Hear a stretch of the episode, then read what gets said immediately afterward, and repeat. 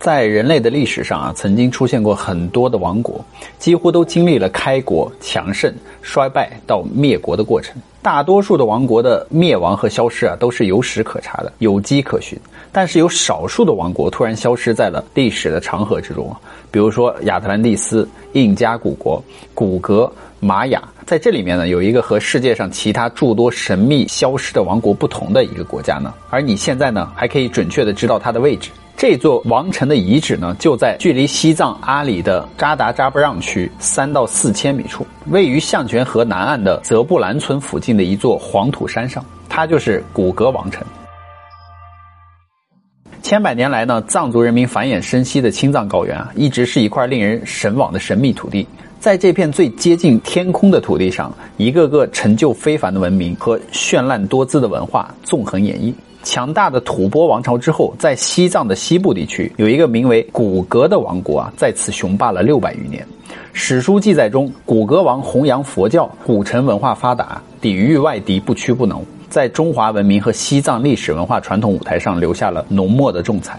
然而，这个神秘的王国很少为外界所知啊。辉煌一时之后，于距今三百年前，古格王朝突然的由强盛转衰，瞬间的消失于高原的沙海之间。繁华的城市和宏伟的寺庙一夜消失，只留下了那些曾经辉煌无比的遗迹。古格呢，从此就成为了西藏神秘地域的谜中谜。古格王朝呢，大概于九世纪建立，其前身可以追溯到象玄古国。之前宇哥讲过啊，是早期历史上的古国，建立于公元前一千五百年前，于六百四十五年呢，亡于吐蕃王朝。空前强大的吐蕃王朝当时统一了西藏，在吐蕃统治者朗达玛统治期间呢，灭佛毁寺，所以不少的僧人为了避难呢，远赴西部地区，就进入了阿里地区。那么阿里呢，临近南亚、中亚驻地啊，深受大食印度的影响，加上呢又是本教的发源地呢，就成为了当时各种力量、各种思潮的汇聚之地。在八百四十三年呢，朗达玛就被一位僧人所杀。不久之后呢，西藏各地起义，所以吐蕃王朝迅速瓦解。西藏先后就出现了七个大大小小的王国，进入了多藩王割据的时期。朗达玛的两个儿子呢，为争夺王室相互斗争，一个叫奥宋，一个叫云丹。而奥宋之子贝考赞呢，被奴隶起义所杀，所以贝考赞的儿子啊，吉德尼玛见大势已去呢，便带着三个大臣和部分的随从啊，逃往了阿里，娶了当地的首领的女儿。后来呢，吉德尼玛将阿里地区一分为三，分给他的三个儿子。而古格王国啊，就是第三子德祖衮的分地。从血统上来说啊，古格就是吐蕃政权在西藏阿里地区统治的延续。其统治的范围最鼎盛时期呢，遍及阿里全境，这也是古格王朝的由来。到了十七世纪结束呢，古格前后世袭了十六个国王。在立国的大部分时期呢，古格政权稳定，经济发展，古格人的生活也趋于温饱小康。而在文化方面呢，古格便得到了长足的修养和发展，特别是在佛教文化方面呢，古格王朝十分的崇尚佛教，曾多次派人到克什米尔学经，翻译佛经达一百多部。与此同时呢，与佛教相关的绘画、雕塑等文艺作品也迅速的发展，成为西藏地区的一个重要文明。而且在一零四二年呢，印度高僧抵达阿里地区啊，使阿里地区成为佛教复兴之地。古格的住宿有严格的等级制度啊，山坡上是达官贵族的住宿，山坡下是奴隶的居住，有洞穴的则是僧侣修行的地方。所以这样陡峭的山壁作为屏障，要爬上山顶比登天还难。那么古格人自己又是如何上山的呢？原来聪明的古格人在山体内修筑了许多的暗道，暗道中呢类似窗户的洞，既为采光，又可以用来防御，又可以爬高。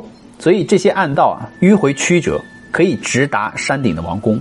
而王宫总是高高在上，一方面呢是为了防御，另一方面呢象征着国王至高无上的权力。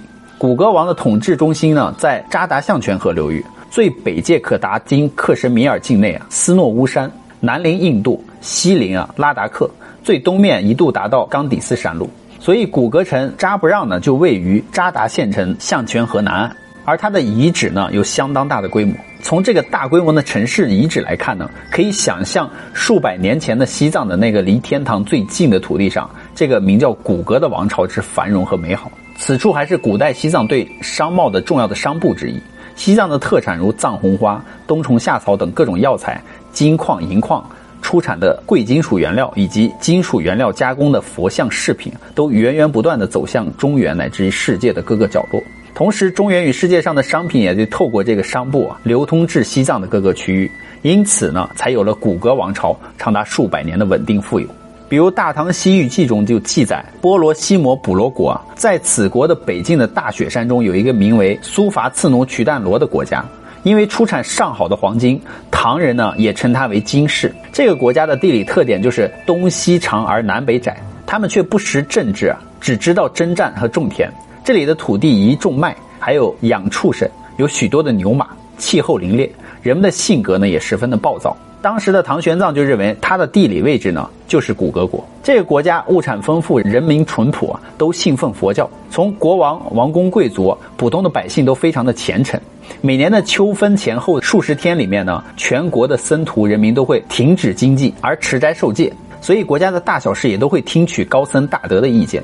由此可见，当时的古格国呢是一个佛教国家。据传说，古格国以前有一位国王呢，崇信佛法，想要外出游历，参访佛陀留下来的圣迹呢，瞻仰学习。所以临走之前，他就叫来了自己的弟弟啊，叮嘱弟弟代理国政，处理国家的大事。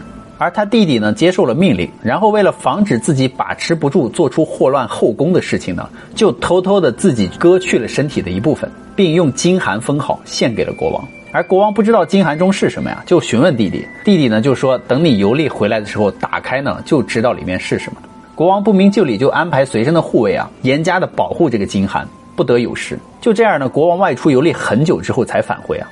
回国之后，就有人立刻在国王面前检举揭发国王的弟弟，说：“大王，你让你弟弟代理朝政，可是他却借机祸乱后宫，行为啊不堪入目，为人所不齿。”而大王一听，大发雷霆啊！没有仔细的审查，就要对弟弟施以严刑。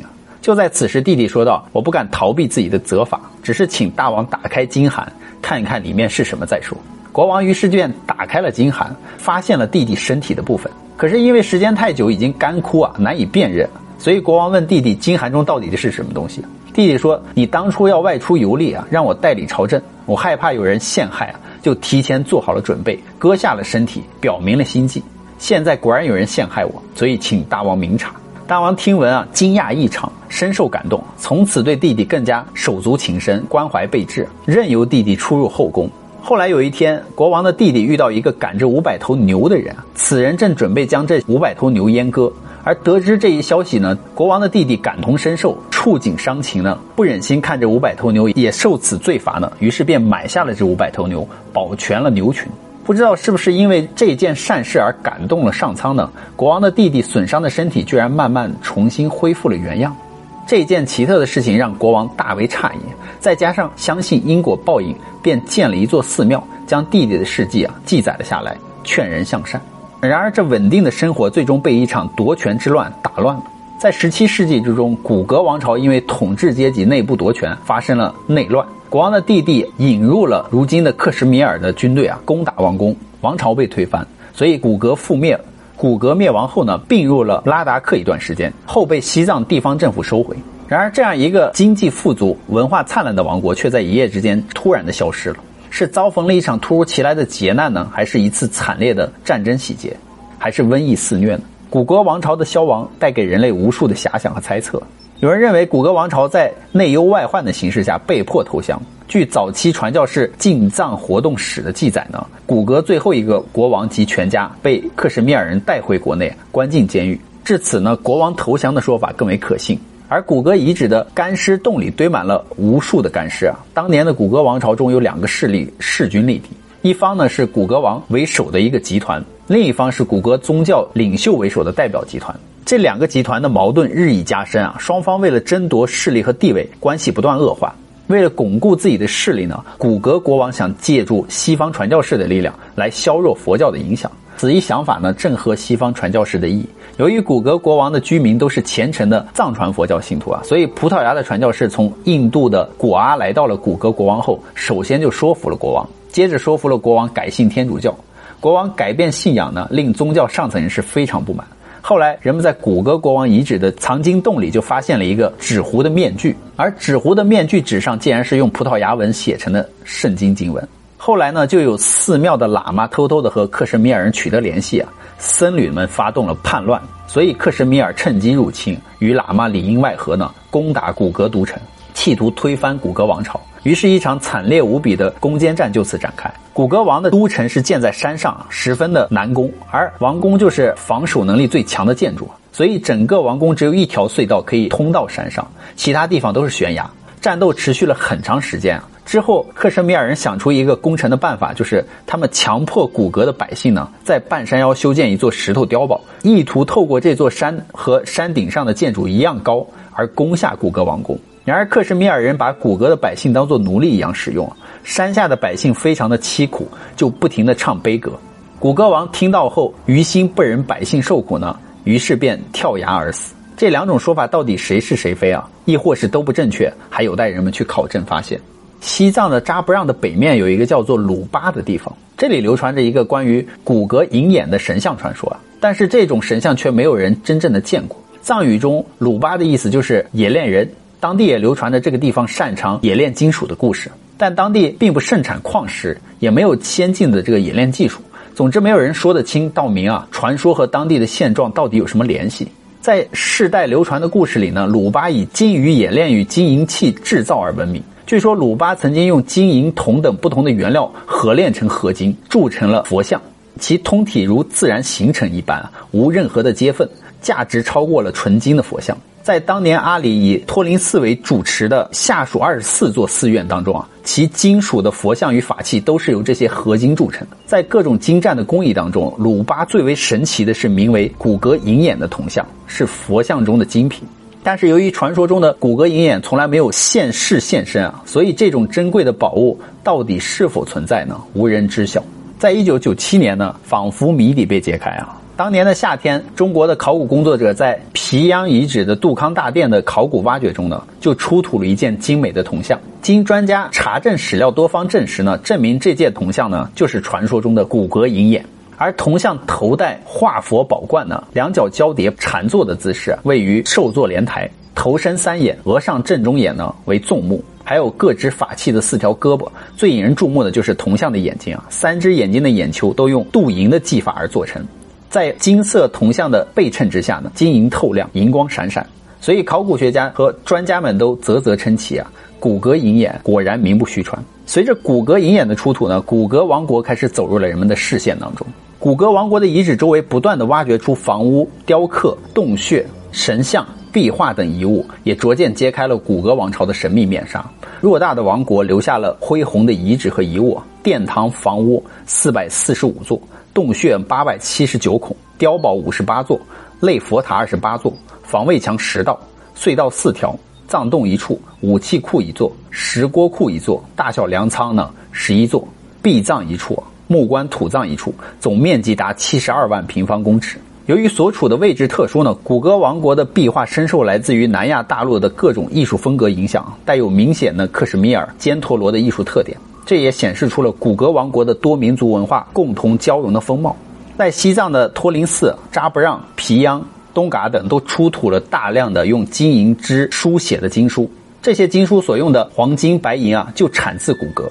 经书以文字的形式写在一种呈青蓝色的黑色的纸面上，一排用银枝写，一排用金枝写，在世界绝无仅有啊！其奢华程度啊，无以复加。